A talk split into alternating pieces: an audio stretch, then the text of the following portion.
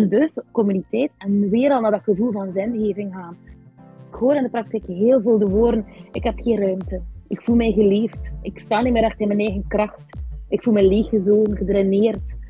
Ik weet eigenlijk niet echt goed wat ik wil. Ik wil wel veranderen, maar ik weet niet hoe. Dat zijn eigenlijk echt zinnen die vrij veel aanwezig zijn in de praktijk. En dus als ik de praktijk kan verplaatsen dus naar de maatschappij, dat mensen eigenlijk soms wel zoeken zijn. Wat, past er weg bij mij? Wat, brengt er mij rust? Wat brengt er mij geluk? Wat brengt er mij een gevoel van tevredenheid? En, ehm, en daarbij kan het echt wel het principe van de Ikigai terug helpen. We zijn allemaal geboren met die balans, met dat evenwicht. Het is aan ons om te kijken wat dat er eigenlijk in de weg staat daarvoor. Live Me Podcast. Je levensstijl als medicijn voor een betere gezondheid.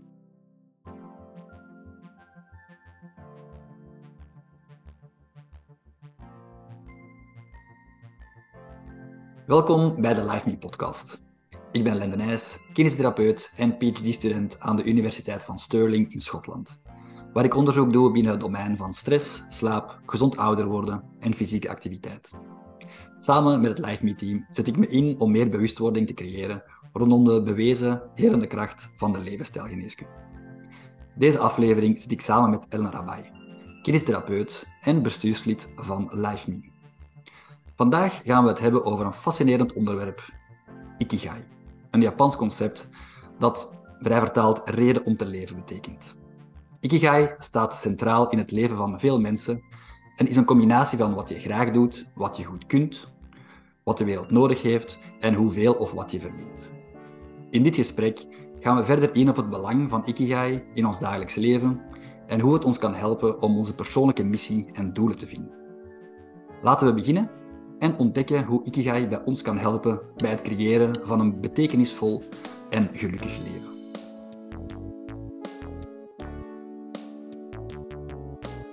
Um, welkom, Ellen. Stel je even voor en dan kunnen we meteen beginnen. Hallo, ik ben Ellen. Ik ben ook kinesitherapeut. Um, ik werk vooral als fasciatherapeut. Daarnaast ben ik yoga-docent en ook levensstijlcoach, lifestyle medicine coach. Um, ik heb in Kokzijde het centrum VitaFlow. En in VitaFlow werken we lichaamsgericht met stress en trauma. Dat doen we hands-on, dus op de tafel, met de fasciatherapie. Hands-off, in coaching en in gesprekstherapie. Um, maar ook in beweging. We hebben dus een bewegingscentrum en van daaruit ook naar de levensstijl toe. Naast VitaFlow heb ik ook de Blue House opgericht in Kokzijde, omdat we daar in Kokzijde zelf een gezonde levensstijl willen promoten. Um, in de praktijk, dus naar de levensstijl toe, werk ik vooral met het boek van Reginald de Schepper. Uh, je levensstijl als medicijn. En daar zijn er zeven pijlers belangrijk. Mm -hmm. uh, waaronder voeding, stress, uh, beweging. Maar ik merk in onze praktijk dat we het gevoel van communiteit, dat is de sociale steun en de zingeving heel erg belangrijk vinden. Dat is echt zo de basis van waar we starten is het groepsgevoel, het gevoel dat we, dat we er niet alleen voor staan, maar ook uh, de zingeving, de motivatie om te gaan bewegen. Mm. Cool. Ja, voordat we daar verder op ingaan, wil ik even zeggen dat dat, ik heb dat ook maanden gezegd op de vergadering tegen u, dat dat grappig is hoe eigenlijk werken wij met dezelfde populatie, hè, met stresspatiënten bijvoorbeeld, of burn-out, of mensen die niet goed weten hoe dat ze hun stressoren kunnen, kunnen regelen. En jij doet dat vanuit een totaal ander opzicht als ik. Ik ben zo iemand die um, ja, gaat beweging aanraden, jij ook, maar gaat um, HRV gaan meten met hartslag of voedingsanalyse ja. gaat doen. Terwijl jij eigenlijk ja, eerder zou ja, kijken naar inderdaad communiteit, naar de zin van het leven. Ja. En ja, dat is gewoon fantastisch eigenlijk, hoe dat je stress kunt benaderen voor, op, op verschillende manieren. En dat het een totaalpakket is, maar dat toch voor bepaalde personen de ene therapeut beter is. En ook omgekeerd, hè, de benadering, ik kan gewoon niet wat jij doet. Um, ja, en dat eigenlijk gewoon... Omgekeerd. Ja, tuurlijk. Ja, sorry, ik vind dat wel tof om te, om te zien hoe, dat, hoe, hoe dat je ja, eigenlijk verschillende patiënten op verschillende manieren kan, kan mm. benaderen en zo naar een gezondere levensstijl of een gezondheid kan brengen. Ja, over de communiteit. Uh, mm. Kan daar eens wat verder op in? Ja, um, we werken dus in de praktijk veel met de polyfagaaltheorie. Dus dat gaat over hoe dat je omgaat met stress, hoe dat ons lichaam reageert op stressoren. Dat kan dus die fight, flight of freeze zijn. Maar om uit die stressreactie te gaan, te gaan hebben we eigenlijk nood aan verbinding. ehm, hebben we nood aan sociaal engagement. Dus we hebben de anderen nodig. En dat gebruiken we, daar zetten we heel, sterk op in onze praktijk. Dus dat, door middel enerzijds dat we de therapie, uh, het woord veiligheid is heel erg belangrijk. Dat mensen zich kunnen ontspannen en veilig voelen om te gaan openen. Um, aan de andere kant gaan we ook heel veel met groepstherapie werken. Dus gaan we eigenlijk echt wel mensen samenzetten. Um, in groepen gaan we samen eten. Um, en in de groep, ook in, in de, de groepsessies komt dat ook sterk naar voren. Dat we eerst in kleine groepjes werken, dan aan grote groepen. Omdat mensen zich echt veilig voelen in een groep. En ook het gevoel van communiteit is ook een hele sterke pijler in de retreats die we geven. De retreats voor levensstijl. Is dat je eigenlijk, ja, je, je mag er zijn, je bent deel van een groep. En je bent niet enkel de diagnose, maar je bent de persoon die deel is van de groep. En dat is echt een hele belangrijke, omdat zeker naar levensstijl toe, om naar een levensstijlverandering te gaan, kunnen we dat niet vanuit ons stresssysteem. En het is belangrijk dat we kunnen ontspannen, mindful kunnen zijn, bewust kunnen zijn. En daardoor hebben we de anderen nodig om te gaan co-reguleren, om uit ons stresssysteem naar sociaal engagement te komen. Dus dat is een heel belangrijke. Ja. Laten we verder ingaan op Ikigai. Wat is mm Ikigai nu net? Ja, oké. Ikigai uh, komt vanuit Okinawa, Japan. En Ikigai wil echt wel zeggen de reden uh, van ons leven. Iki, iki is leven, uh, hai is, is reden of waarde. Dus echt de reden van ons leven, de, de, de reden waarom dat wij morgens opstaan. Dat wil eigenlijk zeggen Ikigai. En Ikigai komt dus vanuit Okinawa. En Okinawa is een van de Blue Zones. Ja. En de Blue Zones zijn vijf zones ter wereld waar de mensen het oudst worden. En dat is um, onderzoek naar geweest, onder leiding van Dan Buettner. Um, die heeft gekeken over de wereld waar dat de mensen dus het, het, het oudst werden. En er kwamen zo vijf zones uit. Mm -hmm. um, twee in Europa, Sardinië, Italië. Dan Icaria, Griekenland. Dan um, Nicoya in Costa Rica. Loma Linda in uh, Californië. En Okinawa, Japan. En ze hebben zo de overeenkomsten gezocht tussen die verschillende zones. En ze kwamen eigenlijk tot een aantal zaken. Dus enerzijds een plantaardig dieet bijvoorbeeld, um, veel beweging. Maar als we specifiek naar Okinawa zijn gerichten, wat het er daar specifiek was, dan was dat daar eigenlijk een, een, een traag leven. Appreciatie uh, voor wat dat leven te bieden had. Um, om, omring jezelf met goede vrienden, moai. Dat wil eigenlijk zeggen dat je vanuit je kindertijd een hechte vriendengroep hebt en deze eigenlijk meeneemt naar je ouder worden. En dus dat je naast je familie ook een hechte vriendengroep is heel belangrijk ter preventie van eenzaamheid. Omdat we, eenzaamheid is een grote stresser voor ons lichaam. Dus omring jezelf met goede vrienden. Moai. Ook niet. Uh, we zijn een gevoel van communiteit. Je staat er niet alleen voor. Je bent deel van een, van een gemeenschap. En dat is echt een heel belangrijke pijler. Ook Wat hebben we nog? Ook niet. Okay. Ook niet. Wat hebben we nog daar? Um, omring jezelf met de natuur. Dat is hmm. eigenlijk echt wel in de natuur gaan. Een hele belangrijke voor Ikigai. Omring jezelf met de natuur. En eh, lukt dat niet, kan je dus jezelf omgeven door groen, door planten in je huis te zetten. Zelfs een foto van de natuur kan al helpen eigenlijk om, eh, om, om eh, in verbinding te gaan staan met de, met de natuur. En er zijn zelfs dokters die een groen voorschrift geven, dus die in de plaats van de patiënt antidepressiva te geven, ze hebben ga drie uur per week omgeving met groen, ga in de natuur, of ga, ga bosbaden, zoals ook uit Japan, Shinrin Yoku. Ja, ja, ja. En, um, dat is ook een toffe ik heb zo'n keer, ja, dat was een, een quote of zo gezien van, ah ja, uh, er wordt aangeraden om drie keer per week te gaan wandelen. En als je daar geen, uh, in de natuur, en als je daar geen tijd voor hebt, is het vier uur. Ja, ja. ja. dat is waar. Niet om te ontspannen. En als je echt gestrest bent, heb je dubbel zoveel tijd nodig om te ontspannen. Dat is waar. En je hebt zo een, interessant, een interessante reeks, zo, die kent van Ben Vogel, Where the Wild Men Are. Ah, nee. Zo heel fijn. Ik denk dat het op Natural Geographic is. En dat gaat over mensen die eigenlijk willen ontsnappen uit de rat race, die eigenlijk een drukke job hebben in, het, in onze maatschappij hier. En die er willen uitstappen en die echt in het wild gaan leven, in de natuur. En dat gaat vooral over zingeving. Terug dichter bij, on, bij hunzelf staan. En die super puur, soms zonder elektriciteit, zonder stromend water, zich in het wild gaan doen. En dat is dus een hele fijne reeks. En vooral Ben Vogel doet dat supergoed. Ben de Man R. En dat gaat vooral over waarom en wat is de nut en het zin daarvan. Wat, wat vind je eigenlijk uh, minimalistic living? Ja, eenvoud. Belangrijk. Ja. Ik denk dat eenvoud, je omgeven met eenvoud um, geeft ook heel, veel, heel wat minder stress rondom je hoofd. Ik zeg niet dat je helemaal sober mag gaan leven, zoals, of in een tiny house. Dat iedereen moet dat voor zichzelf beslissen. Maar ik denk wel dat heel wat ontklutteren en uh, En gaan loslaten van, van zaken rondom ons. In de yoga heb je daar een stukje in aparigraha, het loslaten, en dat is ook het ontklutteren. Lieg, doe, ontdoe je van zaken die je niet meer nodig hebt. Je kleren die je niet meer draagt, je, je rommel. Eigenlijk is de regel, als je iets een jaar niet meer nodig hebt gehad, dat je het wegdoet. Ja. En dat een opgave. Lentekuis. Ja. ja. Voordat we verder gaan met Ikigai, jij bent zelf naar Sardinië geweest deze zomer, niet? Ja, ja. En was dat echt een blue zone? Of moet je echt gaan, gaan, gaan uitzoeken waar die, die, die, uh, die mensen nog leven, die, die zo gezond en lang leven? Ja, er is dus een reeks, een, reeks, een, een, een, een, een zone in Icaria, uh, Icaria in Sardinië, um, waar het dus, die als blue zone erkend is. Dat is een heel onherbergzaam iets. Dus is weinig bevolkt en is ruw. Uh, is fantastisch mooi. Een heel sterk communiteitsgevoel. Dat hebben we daar wel gemerkt. Het grootste struikelblok was het Italiaans. Ik had dus Italiaans geleerd op voorhand, maar ik kon daar dus niets mee. Die spreken zo'n dialect. En we wilden echt wel verbinding maken met de mensen. En we hebben dat wel gedaan, maar we hebben zo niet kunnen uitpluizen wat dat er beweegt.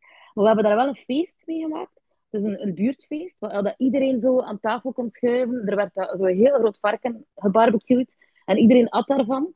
En na dat feest um, was er, kon je dansen. Uh, dans werd dus een klein stukje gedanst. En de 100-jarige van het dorp opende de dans.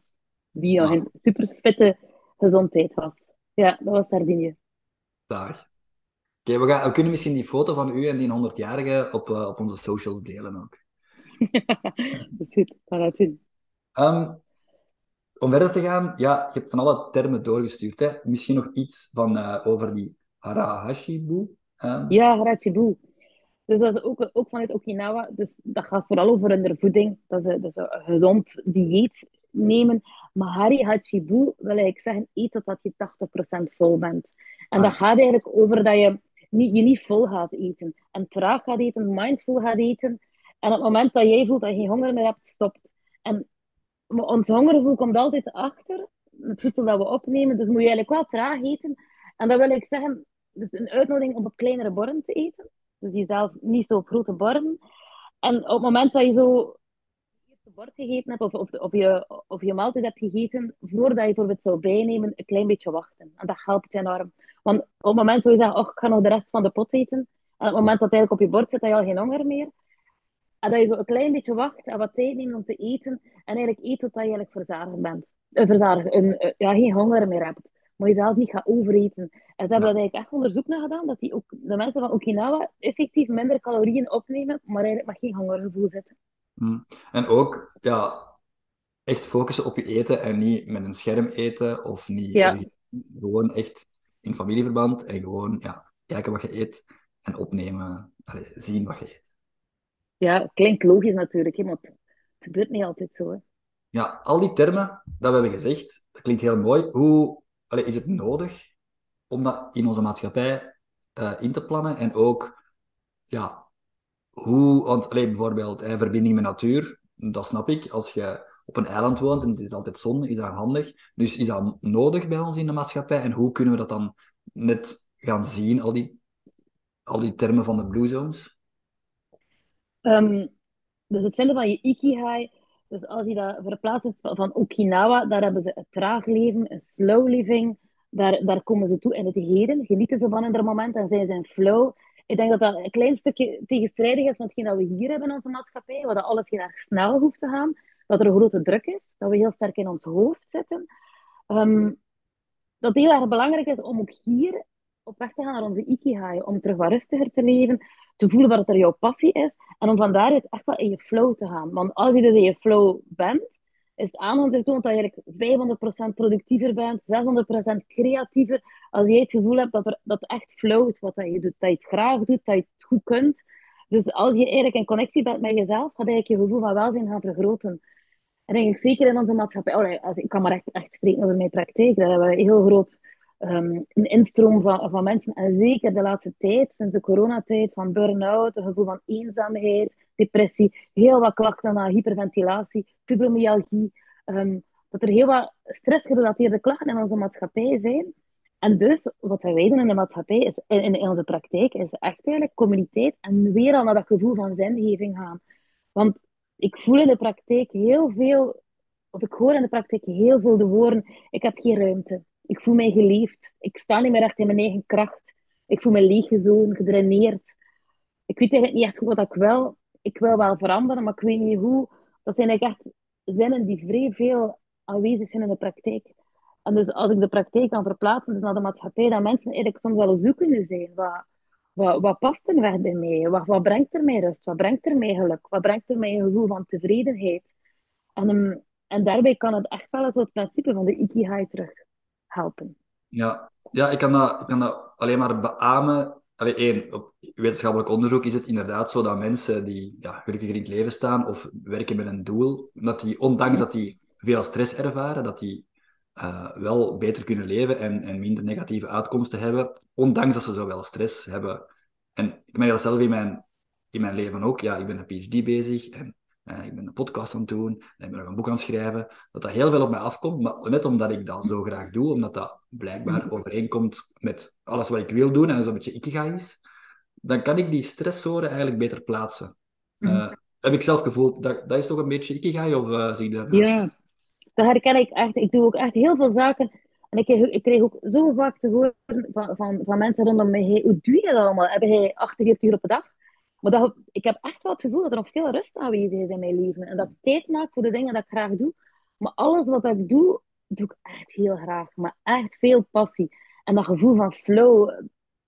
De zaken gaan snel dan soms. Of, of vallen gewoon vrij makkelijk op hun plaats. En van de ene kom je bij het andere. Dus merk ik dat dat eigenlijk vlotjes gaat. En, en verbrand ik mezelf daar niet aan. Ik moet dat natuurlijk wel bewaken. Hè? Want er zijn ook andere dingen, zoals boekhouding, die dan minder fijn zijn. Ik moet dat wel bewaken. Maar toch heb ik het gevoel dat ik veel meer kan in een dag omgaan en, en toch nog rust en, en leuke dingen doen en, um, en mijn ontspanning voorop zetten. Ja. ja, dat heb ik wel gemerkt, ook in uw gezinssituatie, uw partner en uw dochter allez, en uw zonen, dat dat eigenlijk, ja, dat gaat eigenlijk wel vlotjes precies. Dat is echt uh, tof om te zien bij jullie. Um, ook, ook af en toe struikelbluiten hoor. Ja, dat is wel... absoluut. Hè? Ja, tuurlijk. Als er, nu, als er nu mensen aan het luisteren zijn en zoiets hebben van, oké, ik wil passie, ik wil, ik wil wat, uh, wat Ellen zo, zo mooi uh, uitlegt. Hoe kunnen ze dat doen? Of eerder, hoe merk jij in de praktijk, hoe breng je dat aan um, bij mensen die eigenlijk inderdaad zeggen van ik ben uitgeblust, ik ben, ik weet niet wat ik eigenlijk wil. Ja, ik kan ook niet weg van mijn job, want ik heb zoveel kinderen en ik, ik moet wel werken, maar ik, ja, hoe, hoe gaan we daarmee aan de slag? Mm. Wat dat, je kunt dat zo vergelijken dus ik heb het gevoel dat de stress een sluier legt op ons dagelijks leven. Dat, er zo, dat alles zo wat vaag is en dat we zo bezig zijn lijstjes aan het afvinken. En dan wilde ik zeggen, van, wij staan centraal, dus, dus ik sta centraal en ik heb heel wat dingen te doen in mijn dagelijks leven, zoals eten maken, het huiskuisen, gaan werken, naar de post gaan, naar de bank, uh, ja, van alles, uh, betalingen doen. En dat, die dingen zijn allemaal aanwezig in mijn dagelijks leven. Maar als ik niet in connectie sta met mijzelf, dan gaan die dingen alsmaar groter worden en altijd maar dichter. Dichter worden, zodat ik het gevoel heb dat ik geen ruimte meer heb en zo kleiner word. En dat, en dat mijn leven eigenlijk enkel nog dat is. Koken, eten maken, s'morgens opstaan, kinderen klaarmaken, naar school gaan werken, pup, pup, pup, pup, en lijstjes afwerken.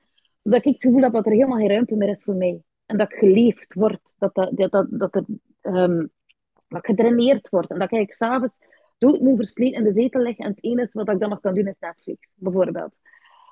Dus het is heel belangrijk om, om terug naar die connectie met jezelf te gaan. Dat is hetgeen dat wij doen in de praktijk.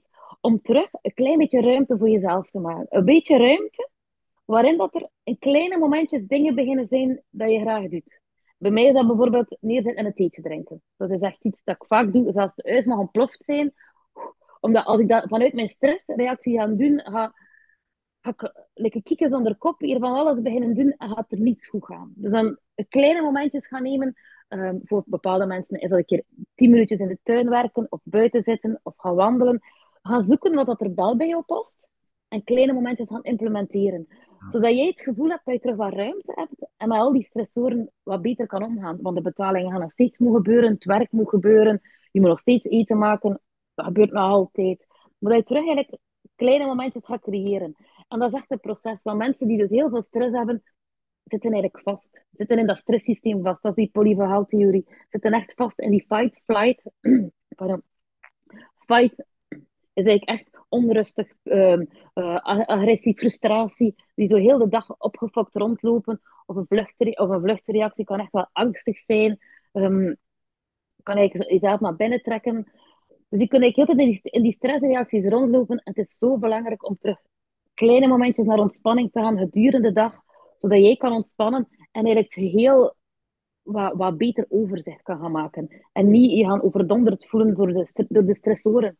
En dat brengt echt een sluier mee. Dat brengt zo een mist over alles, waar dat je eigenlijk heel de dag bezig bent met coping met zaken. Coping van stress, of ik ga dat niet doen, ik ga pijn hebben, ik ga dat niet doen, dat gaat te veel zijn.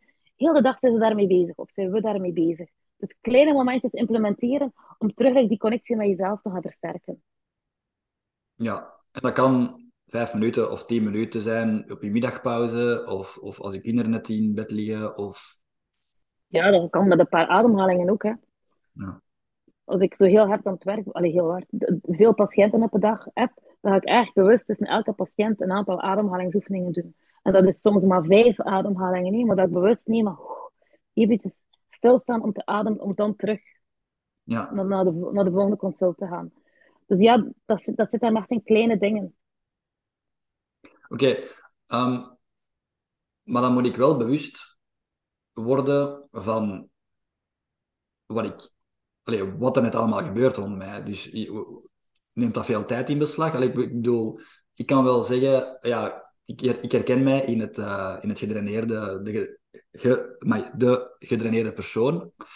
Dus morgen ga ik thee drinken? Of hoe zit dat dan? Allee, hoe kan je dat net praktisch echt gaan inplannen? Of hoe maak je aan mensen wijs van, kijk, het moet eerst duidelijk zijn wat je net wilt, hoe dat je dat kunt doen. Kan dat nog iets praktischer?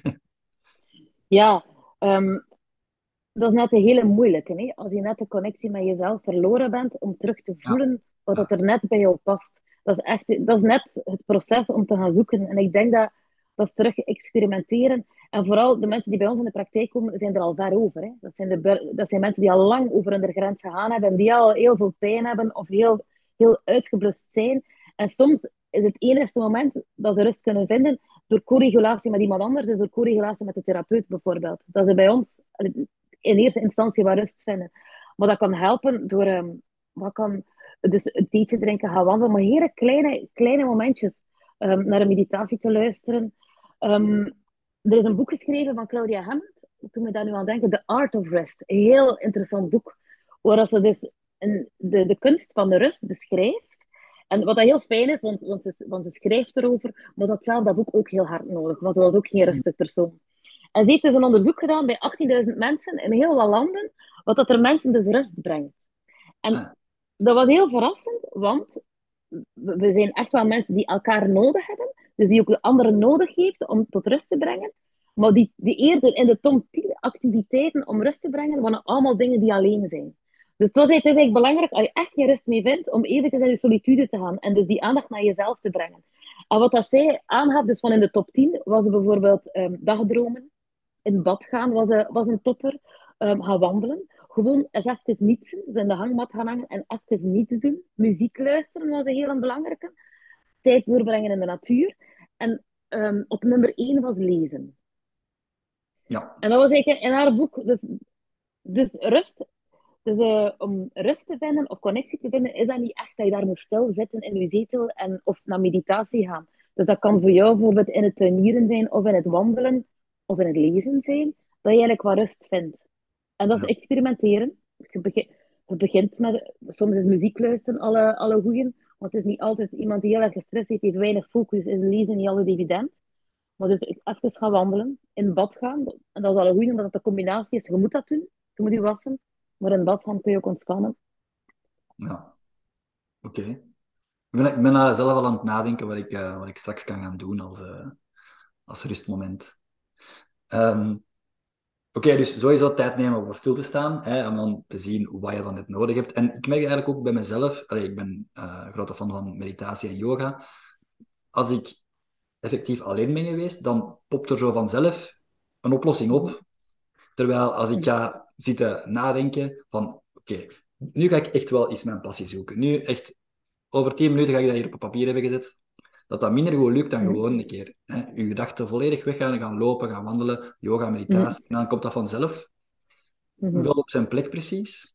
Dus uh, tijd staan, niet reactief leven. En, uh, en dat is eigenlijk al een, een goed begin misschien. Wat dat ook een hele goede is, is achteruitleunen. Dus als je zo echt zo bewust een keer achteruit gaat leunen en de leuning gaat gebruiken. Dat is eigenlijk mindwandering, dat je zo je, je, je gezichtsveld wat opent in de plaats van ik als je aan het studeren bent of iets bezig bent en heel gefocust bezig bent. Dus oftewel kun je zo, is de tip eventjes boven je scherm kijken of achteruit leunen, zodat je omschrijft voor je creativiteit terug te gaan prikkelen, om van daaruit dan terug naar je focus te gaan. En ik hmm. denk, is dat niet om de 20 minuten dat je moet doen? Als je geconcentreerd ja. bezig bent, dat is ja, vaak, hè? Ja, inderdaad. Inderdaad, klopt. Uh, maar dus neem de tijd om stil te staan, is echt wel op verschillende aspecten. Enerzijds een ruimtelijk aspect, maar ook een temporeel. Dus een temporeel is echt wel die tijd nemen, dus te gaan vertragen. En dat doen we dus echt soms in de yoga om eens een trage beweging te doen. Dus als, of traag gaan spreken, dat helpt ook al soms, dus te vertragen. Maar ook ruimtelijk. En ruimtelijk is dat ademen, naar buiten gaan, een keer echt rechtop zitten en te openen in plaats van zo, te, helemaal doorgebogen te zitten. Dus je kunt echt stilstaan, oké, stilstaan in, in, in een ruimtelijk aspect, maar ook in een temporeel aspect. Oké, goed, dat is duidelijk. Ehm, laten we de zoektocht naar onze ikigai vinden, of beginnen, uh, door middel van de vier cirkels. Ja. ja. ja. We gaan sowieso in de show notes een link zetten naar effectief die vier cirkels. Um, duidelijker maken. Maar de mensen kunnen ons niet zien, dus uh, probeer het eens goed uit te leggen. Ja, dus um, de voorstelling van de Ikigai is zo'n diagram met vier cirkels die in elkaar lopen en in het midden is er overlap met die vier cirkels staat er Ikigai. En er zijn dus vier, dus die vier componenten zijn belangrijk om tot de Ikigai te komen. En de ene cirkel is waar ik van hou, dan is waar, waar ik goed in ben, wat dat de wereld nodig heeft en waar ik voor betaald word. En dat is echt belangrijk dat we dus bewust met die vier componenten bezig zijn. Want er kunnen heel veel dingen zijn waar je van houdt en waar je goed in bent, waar je bijvoorbeeld niet betaald voor wordt, of dat de wereld niet nodig heeft, en dat hoort dat eigenlijk niet bij jouw ikigai. En dat kan je bijvoorbeeld voorstellen waar ik van hou, waar ik goed in ben. Ik denk dat je zo op Belgium Got Talent heel wat mensen hebt die daar van alles kunnen. Ik herinner me die, die meneer die al die flannetjes daar kon eten. Heb je dat gezien? Hebt? Ja, ik kan me wel dus die, die echt een record van het aantal flannetjes naast elkaar. Dus hij was daar goed in en hij was er gepassioneerd mee bezig. Maar je kunt daar niet echt voor betaald worden, denk ik toch niet. En dat heeft de wereld niet echt nodig. Dus dat, dat, is dat, eigenlijk, dat, dat, houdt, dat houdt dat bij dat stukje en dat is dan niet echt jouw ikigai. Of je hebt heel veel mensen die vooral bezig zijn wat de wereld nodig heeft. De people pleasers, de mensen die vooral, of, of vrijwilligerswerk, we hebben dat echt nodig, maar die vooral daarin bezig zijn. En die een stuk ook verliezen waar, ze goed, waar zij goed in zijn. En die vooral zijn richten naar wat hmm. de wereld nodig heeft. Op de andere kant denk ik wat dat heel sterk aanwezig is, waar je voor betaald wordt. Mensen die, die zich richten naar, eh, naar, naar veel inkomsten en um, waar ze dan niet altijd van houden, of wat de wereld ook niet, niet nodig heeft, maar dat vooral is van, ik wil een, dik betaalde job eigenlijk. Ja, als ik zo snel komt, ja. dan uh, kan ik uh, snel op pensioen, maar ik ben eigenlijk niet echt gelukkig. En dat, dat is ja. Ja, dat zijn zo, die, die films die je zo ziet van die advocaten in Wall Street daar, die een super stresserende job hebben, die eigenlijk niks meer hebben naast hun, naast hun job, maar die vooral gericht zijn naar zoveel mogelijk geld te verdienen, bijvoorbeeld. En dat, dat is eigenlijk niet echt jouw ikigai leven, want daar ga je niet tevreden van worden en ga je niet voldaan van zijn. Hmm. Gaat er vooral rijkdom komen. wat dat wel heel fijn is, vind ik, met die cirkels, omdat er daar ook, dat overlapt elkaar en dat gaat ook over een stukje passie, missie, beroep en roeping. En dat is eigenlijk wel een stuk waar we veel mee bezig zijn. Wat is jouw passie? Waar, waar je van houdt en waar je goed bent bent? Wat is jouw missie? Wat is je beroep en wat is je roeping? En je kunt dat voor jezelf wat invullen, wat dat, dat bij jou hoort. Maar het is vooral belangrijk dat we dus onze vier cirkels samen hmm. kunnen plannen. En um, ik kan misschien een stukje een voorbeeld geven wat ik zelf ervaren heb. Graag. Um, we, hadden, we hadden twee weken kerstvakantie gepland. Wat dat al heel interessant is voor mijn praktijk. En net voor de hervatting van mijn werk um, test ik positief van de COVID. Dus net na twee weken verlof, uh, heel mijn agenda vol zet, krijg ik een week verlof bij. Een week ziekteverlof. Um, waarin dan mijn kinderen naar school gingen, dus ik was alleen thuis. En plots, ja, tijd krijgen. Tijd om stil te staan en tijd om eens te nadenken, ja, erbij na te denken wat ik graag zou doen, wat ik graag zou, ja, om in, het is begin van het jaar, om mijn moonboard te plaatsen voor dit jaar. En ik krijg daar echt tijd voor.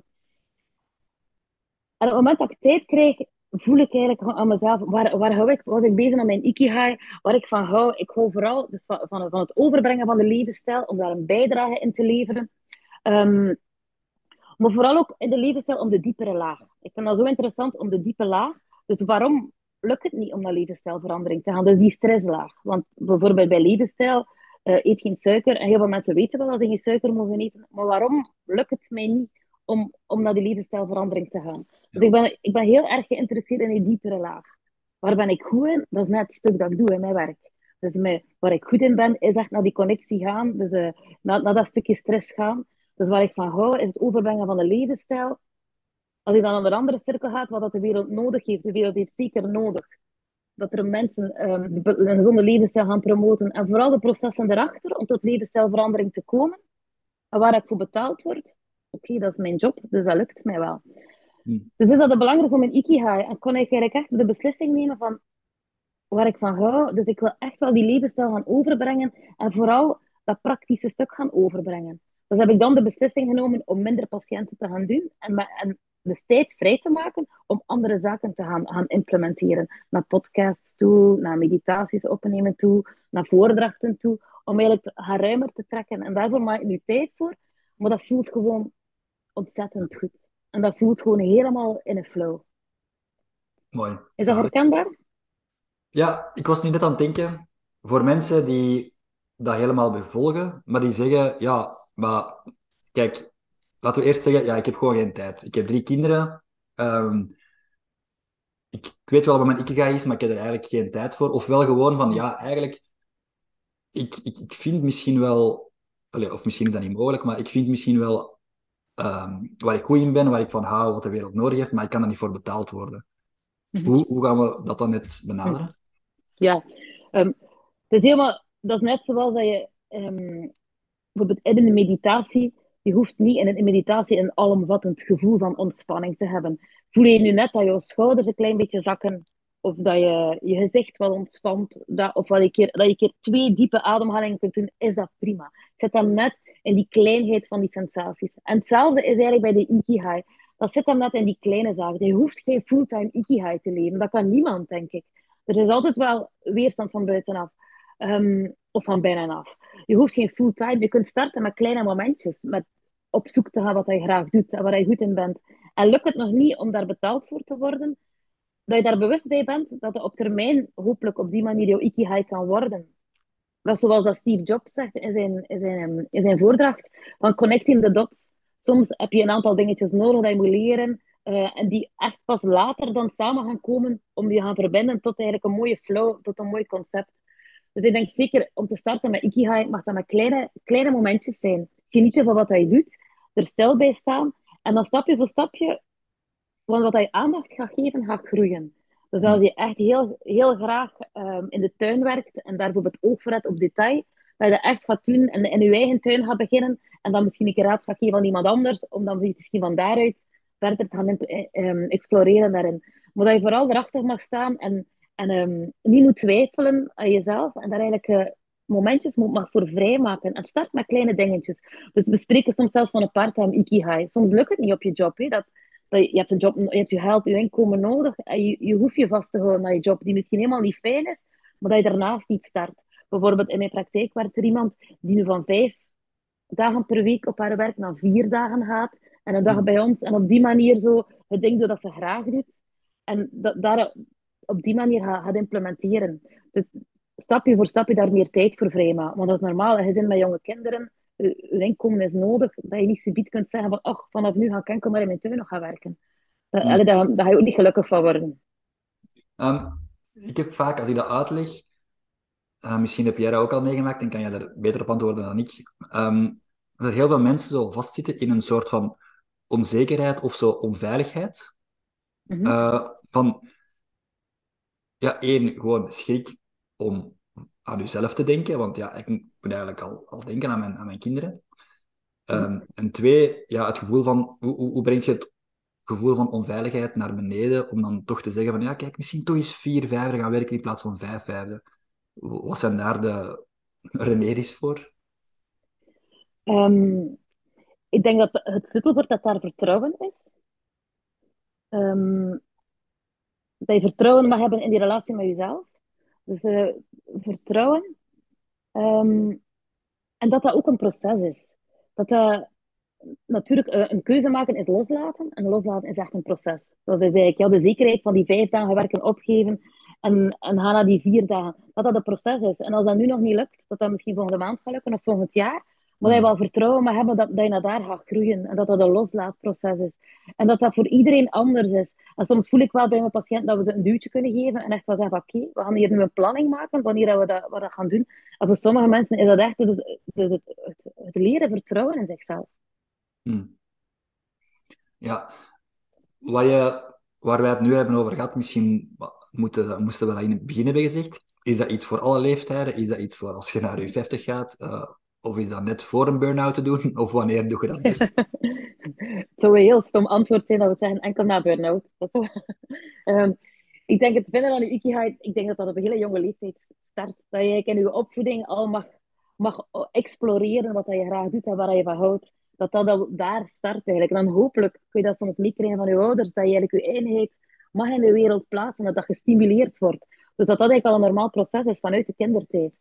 En dat je dan bewuster ermee omgaat op, op, naar je adolescentie toe. Maar het is zelfs heel belangrijk om, om met je te zijn na je pensioenleeftijd. Om in Okinawa zeggen ze dus, ga niet op pensioen. En dat wil vooral zeggen, blijf een doel houden in je leven. Dus want het is niet op je 65 dat je werk wegvalt en dat je plots in een zwart gat komt, terechtkomt. Dan blijf eigenlijk een doel, blijf bijleren, blijf groeien, ook op oudere leeftijd. En hopelijk hebben we het dus eigenlijk van de kindertijd meegekregen. Ja, uh, ik heb daar twee vragen bij. Eén is, um, dat kan toch, ik kan dan in C toch veranderen, want ik ben, ja. ik ben allee, sinds mijn begin twintiger tot, tot nu mijn begin dertig, dat is eigenlijk maar tien jaar, maar dat, ik ben een heel andere persoon geworden. Absoluut, dat, dat, dat, gaat mee, dat is een proces. Absoluut. En er zijn vooral de zaken waar ik van hou, is echt iets die vaak heel eigen zijn. En dat kan, dat kan zich wel groeien en exploreren, maar waar ik van hou, is ook vaak iets dat we kunnen relateren, dat, is een, een, stuk emotie. Dus, en die emoties zijn vaak gerelateerd aan de kindertijd. Bijvoorbeeld, waar ik van hou, er, er was in mijn praktijk een danser, en als we dan bezig waren over de, de ikigai, waarom is dat nu zo belangrijk om te dansen? Voor hem was dat op het podium staan en eigenlijk zichzelf mogen tonen. Want als we dan terugkijken naar zijn kindertijd, ik kwam uit een gezin met acht kinderen, waar er weinig aandacht aan hem besteed was. Dus hij vindt het nu heel belangrijk, waar ik van hou, is eigenlijk net om, om te mogen tonen wie dat hij is. En dat is helemaal niet slecht, maar dat, dat is bewust om, te, om vanuit het stukje vanuit zijn kindertijd is dat meegegroeid waar ik van hou. Ik toon graag wie dat ik ben aan de mensen. Omdat in zijn kindertijd dat is niet, dat niet aanwezig geweest. Dus waar ik van hou is vaak een stukje emotioneel gerelateerd en dat, dat groeit mee, maar ergens is het wel zo waar ik van hou. Ja, ik hou bijvoorbeeld heel hard van rust en van beweging. Dat, dat, en van avontuur. Dat vind ik heel belangrijk en dat is al altijd zo dat groeit mee. Maar dat op, op verschillende um, vlakken zit dat, zit dat maar rust en avontuur is heel belangrijk voor mij. Dat is echt wat ik van hou. Oké. Okay. Een tweede vraag dat ik had was, ja, hoe vaak moet ik dat dan herevalueren? Sowieso, is, uh, op pensioen is dat heel belangrijk. Ik zie dat zo in mijn omgeving, dat ja, mensen die identificeren zich vaak zelf met hun, hun eigen werk. Um, ja, dus dan is dat echt een perfect begin om nog eens te mhm. zeggen van oké, waar ben ik goed in? Waarvan hou ik? Wat heeft de wereld nodig? En eventueel, waar kan ik nog voor betaald worden um, na mijn pensioen? Ik heb zo'n podcast geluisterd van Jay Shetty, een bekende persoon, die, die zegt voor zichzelf, hè, dan heeft er een eigen mening over, hij zegt alleszins voor zichzelf, hij doet het eigenlijk elke dag. Mm -hmm. uh, ik weet niet wat uw visie daarop is ik, ik, denk, ik denk ook dat dat... Dus omdat dat, omdat dat gaat opnieuw over dat stilstaan, dat dat echt iets dat je dagelijks kunt doen. Maar natuurlijk, dagelijks gaat er niet zoveel veranderen. Het zijn bij grote veranderingen in je leven. Plots een, eh, een nieuw kindje die komt, of eh, een verandering van werk, of een pensioen gaat. Dat je echt uitgenodigd wordt en uitgedaagd wordt om erbij stil te staan. Maar dat wel belangrijk is, dat ik al regelmatig op voorhand, dat je in je, in je werk, ehm, in je leven op je werk, eigenlijk al bewust ook andere dingen wel doet en andere dingen ook graag doet. En niet helemaal hoeft te identificeren met je werk, dat je op het moment dat je pensioen wordt, dan niet in de confrontatie komt. Maar dus echt bewust in je ikiga, wat doe ik graag? Ik denk dat ik me die vraag wel elke dag stel. Dat dat zo een normale setting is van de dag. Van ja, wat, wat lukt er goed? Of, of ook, als ik beslissingen maak in mijn leven, ga ik dat altijd eerst laten doorvoeren. Dus om het is belangrijk om af te grenzen en regelmatig nee te zeggen. Dus elke keer een ja of nee antwoord is eigenlijk een aftunen van, is dat eigenlijk al iets die bij mij past? Is dat iets waar ik wel van hou en dat, die, die bij mijn ikigai past? Dus ik denk bij elke beslissing die je neemt, dat dat daarin een, een stukje gaat. En je voelt van, ja, daar heb ik geen tijd voor, of dat, dat, dat, dat lukt me niet, of dat past niet goed met mij. Of dat gaat mij nergens brengen, waar ik naartoe wil met mijn ikigai. Dat zit er veel te ver af. Dat je dan makkelijker een nee kunt zeggen. Dus ik denk bij elke beslissing die je neemt, dat eigenlijk wordt getoetst onbewust aan je ikigai. Zalig.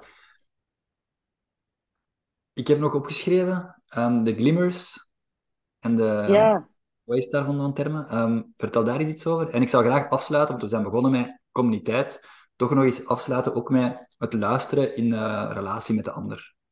Ja. ja. dat is een stukje vanuit het polyverhaal. Dus dat je echt eigenlijk, glimmers is wat dat jou doet lachen in de dag, wat dat je deed sprankelen. Waar, dus dat is bijvoorbeeld de, de dag afsluiten, maar waar ben je dankbaar voor?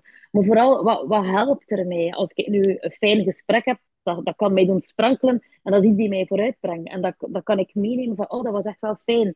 Um, dus dat zijn mijn glimmers. De zaken die je doet sprankelen. Heel erg belangrijk, zeker als ingeving toe. S'avonds wat waren de fijne dingen in de dag? Um, contact met mensen, een opmerking van iemand anders. Um, iets dat ik zelf goed vond van mijn eigen. Dus de klimmers en de triggers, wat heeft er mij net getriggerd? Dat is ook een heel belangrijke. Dat is vooral naar die energievreters en energiegevers. Wat triggert mij? Wat bracht mij eigenlijk omlaag? Een bepaalde kritiek, uh, een bepaalde stressor. Dus dat je eigenlijk bewust bent in de dag naar je glimmers en je triggers. Wat dat je deed lachen. En ook zeker naar die glimmers toe, waar ben je dankbaar voor? Mega belangrijk. Dus waar, waar je dankbaar voor bent, Um, op retreat gaan we dat echt wel vaak aanhalen. Er staat ook een dankbaarheidsjaar, dus een, een, pot, waar iedereen elke dag een briefje mag inspreken, insteken waar hij dankbaar voor is. En belangrijk om daar ook, dat is al stilstaan op zich, waar ben ik dankbaar voor? Wat, wat, was er fijn vandaag? Wat was er goed aan deze week? Wat was er leuk in dit gesprek? Um, wat was er tof aan die meeting? Uh, wat was er lekker vanavond tijdens het eten? Zo, ja, om daar, en dat is gewoon steeds de uitdaging om stil te staan. Dat is om daar eventjes bewust van te zijn. Hè. Ja, dat je het niet gewoon opeet of gewoon van de ene meeting naar de andere raast. Maar kijk wat dat er jou deed sprankelen eigenlijk. Interessant, oké. Ja. En wat dat ook... Ja, wat, dat, wat ik heel belangrijk vind, is die flow. En um, die, die, die klimmers ga je zo oplichten.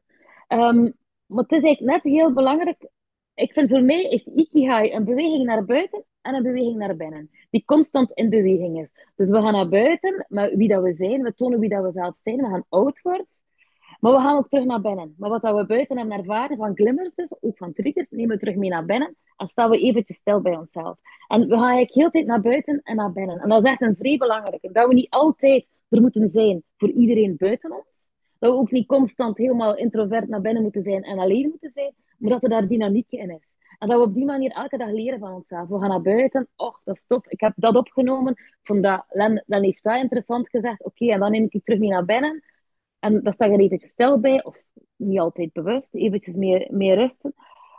Maar omdat je op die manier constant bezig bent met je unieke ga je de beweging naar buiten en de beweging naar binnen. En vaak, bijvoorbeeld bij mensen met een burn-out, is die beweging naar buiten heel sterk geweest. Heel veel over hun grenzen gaan naar buiten en hebben veel te weinig aandacht besteed en wat, wat dat er eigenlijk onder voeden en terug naar binnen genomen. Dus die, die cirkel naar buiten en naar binnen vind ik echt een mega belangrijke. Hmm. En ook omdat als we dan terugkijken naar die cirkels, waar ik van hou en waar ik goed in ben, is het ook vrij belangrijk om af te toetsen. Waar ik goed ben en ben, is eigenlijk een relatie tot jezelf, maar ook een relatie tot de ander.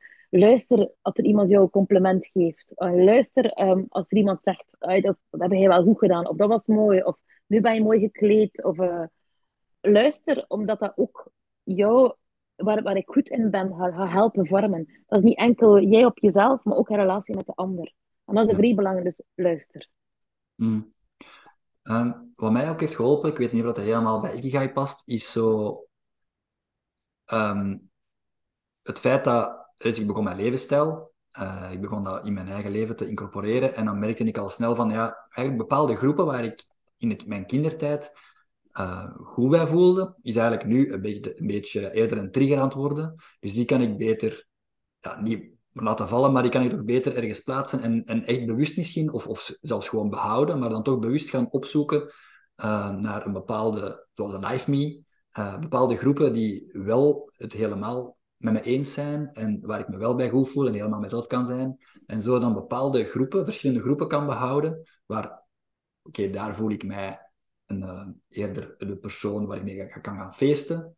En Life Me is dan waar ik mijn levensstijl uh, dingen kwijt kan. En dan heb ik nog mijn familie en vrienden. Um, ja, kan je daar wel over uitbreiden? Ja, dat is, um, ik denk, dat is vanuit het boek van Elizabeth Gilbert. Die heeft een boek geschreven, oh, ik weet de titel niet, maar het gaat over het huwelijk. En um, over de geschiedenis. Geen Elizabeth Gilbert is die schrijver die ook Eat, Pray, Love heeft geschreven. Die dan verfilmd is met Julia Roberts. En zij had een boek geschreven over het huwelijk. En die heeft, voor mij heeft, heeft dat bijgehouden dat we, dat we soms veel te veel verwachten van het huwelijk. Dat we verwachten dat dat de beste maat is, dat dat uh, onze soulmate moet zijn, dat hij van alles moet doen. Dus dat wij heel veel verwachten, terwijl dat eigenlijk een hele gemeenschap daarvoor, daarvoor dient. Eigenlijk. In de zin van goede gesprekken kan je soms met je vriendinnen hebben, um, feesten kan je met iemand anders. Dat hoeft niet allemaal op de schouders van je partner te vallen. Dus zij, zij trekt dat helemaal open.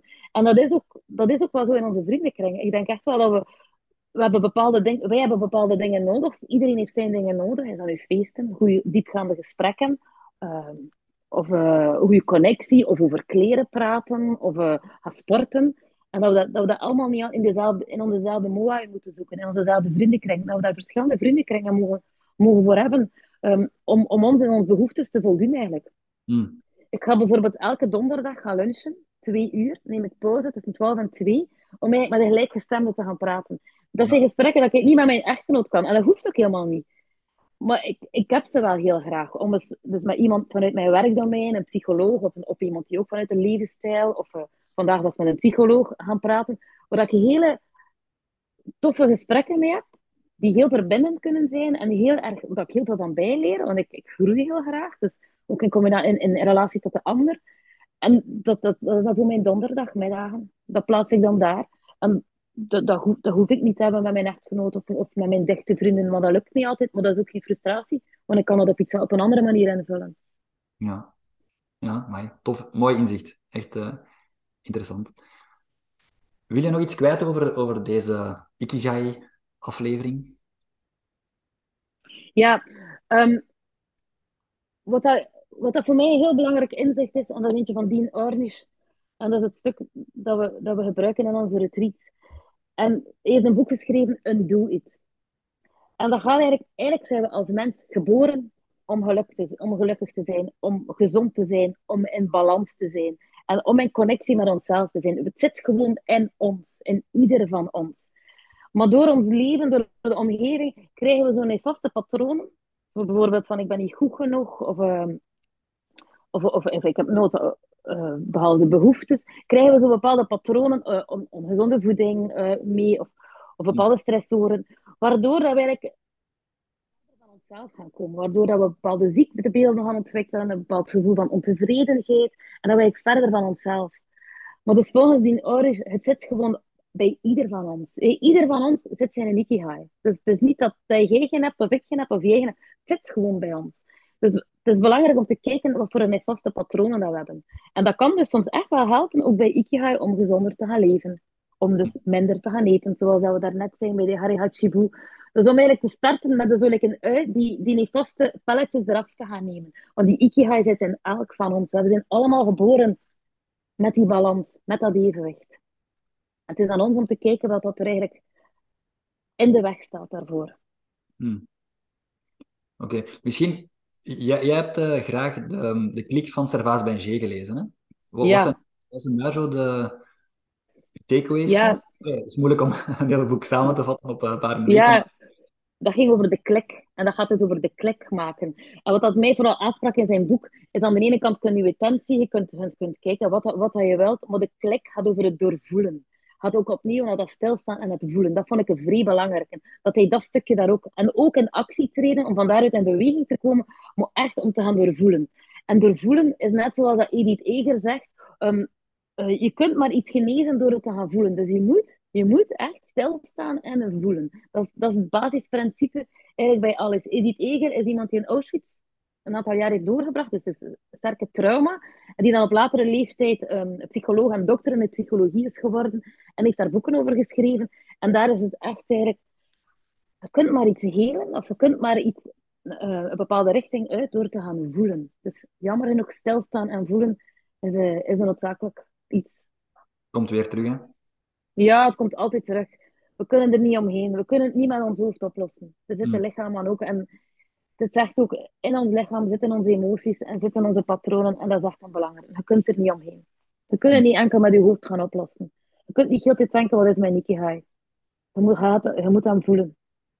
Dat is mooi, dat, dat, dat zei jij in het begin van, van, van het gesprek ook van, hè, we zitten te veel in ons hoofd en dat is... Ja.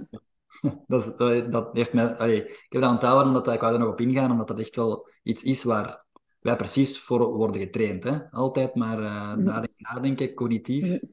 En weinig voelen, weinig stilstaan.